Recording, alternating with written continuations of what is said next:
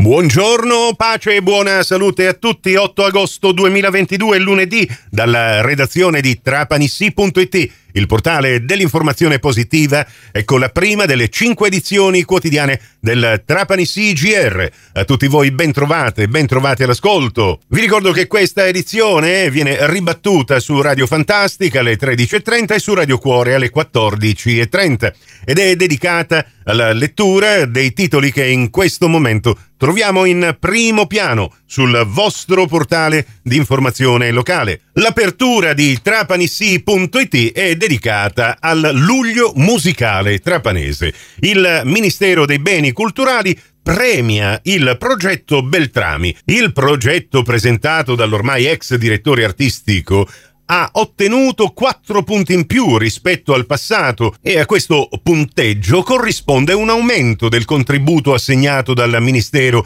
dei Beni Culturali al Luglio Musicale Trapanese. In pratica, la programmazione presentata al Ministero dal maestro Beltrami per il Luglio Musicale ha ottenuto una valutazione migliore rispetto al passato e questo consentirà all'ente Luglio Musicale Trapanese di ricevere qualche soldino in più. Nella notizia di Ornella Fulco si eh, apprende che è stato proprio Beltrami a diffondere una nota alla stampa in cui scrive: avrei optato per scelte ancora più drastiche e coraggiose al fine di strappare un paio di punti in più, ma il risultato è già da considerarsi miracoloso, tenendo conto della precaria situazione economica e gestionale che il Luglio Musicale ha attraversato nei mesi scorsi e dell'atteggiamento troppo cauto e poco lungimirante dell'ex consigliere delegato, contro cui ho combattuto fino all'ultimo. Che dire, complimenti al maestro Beltrami per eh, meriti che devono essere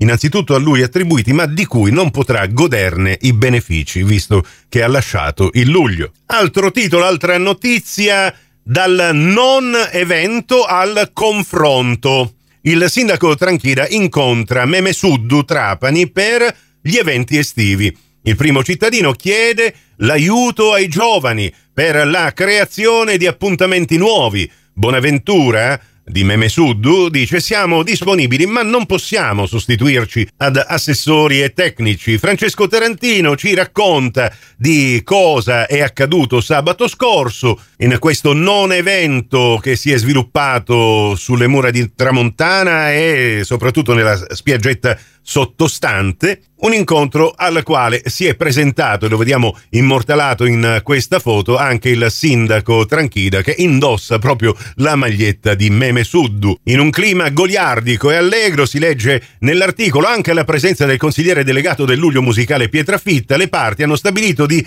riaggiornarsi lunedì ventidue agosto in occasione di una riunione volta a mettere a punto alcuni eventi che avranno luogo nei primi giorni di settembre. E intanto, come diceva una famosa canzonetta, l'estate sta finendo. E visto che già in questi primi due titoli e notizie abbiamo parlato dell'ente Luglio Musicale, c'è anche questa notizia che ha a che fare con la lirica. Per la prima volta in assoluto, voci liriche all'alba nel Parco archeologico di Selinunte.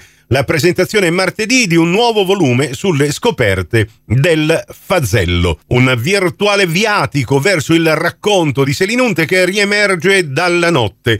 Il diciassette e il ventuno agosto, le prime due albe liriche nel sito archeologico, un esperimento e percorso che propone un nuovo modello di visita e scoperta. E chiudendo con la lirica, quest'altra notizia: questa sera alla Villa Margherita, per il Luglio Musicale Trapanese, il suo cartellone, il galà Tebaldi, ad esibirsi il soprano Marta Mari, il tenore Giuseppe Infantino e il baritono Jan Zadlo. E chiudiamo con questa notizia di calcio, con Francesco Rinaudo che ci racconta del caos Graziano Strano, rissa con un arbitro di beach soccer e squalifica di tre anni per l'attuale direttore generale del Trapani millenovecentocinque, che è stato autore di un atto di violenza. Francesco Rinaudo ci racconta questi fatti e soprattutto la sentenza del giudice sportivo della Lega Nazionale Dilettanti, che ha competenze anche nei campionati di calcio da spiaggia, campionati in cui sono accaduti questi fatti che hanno comportato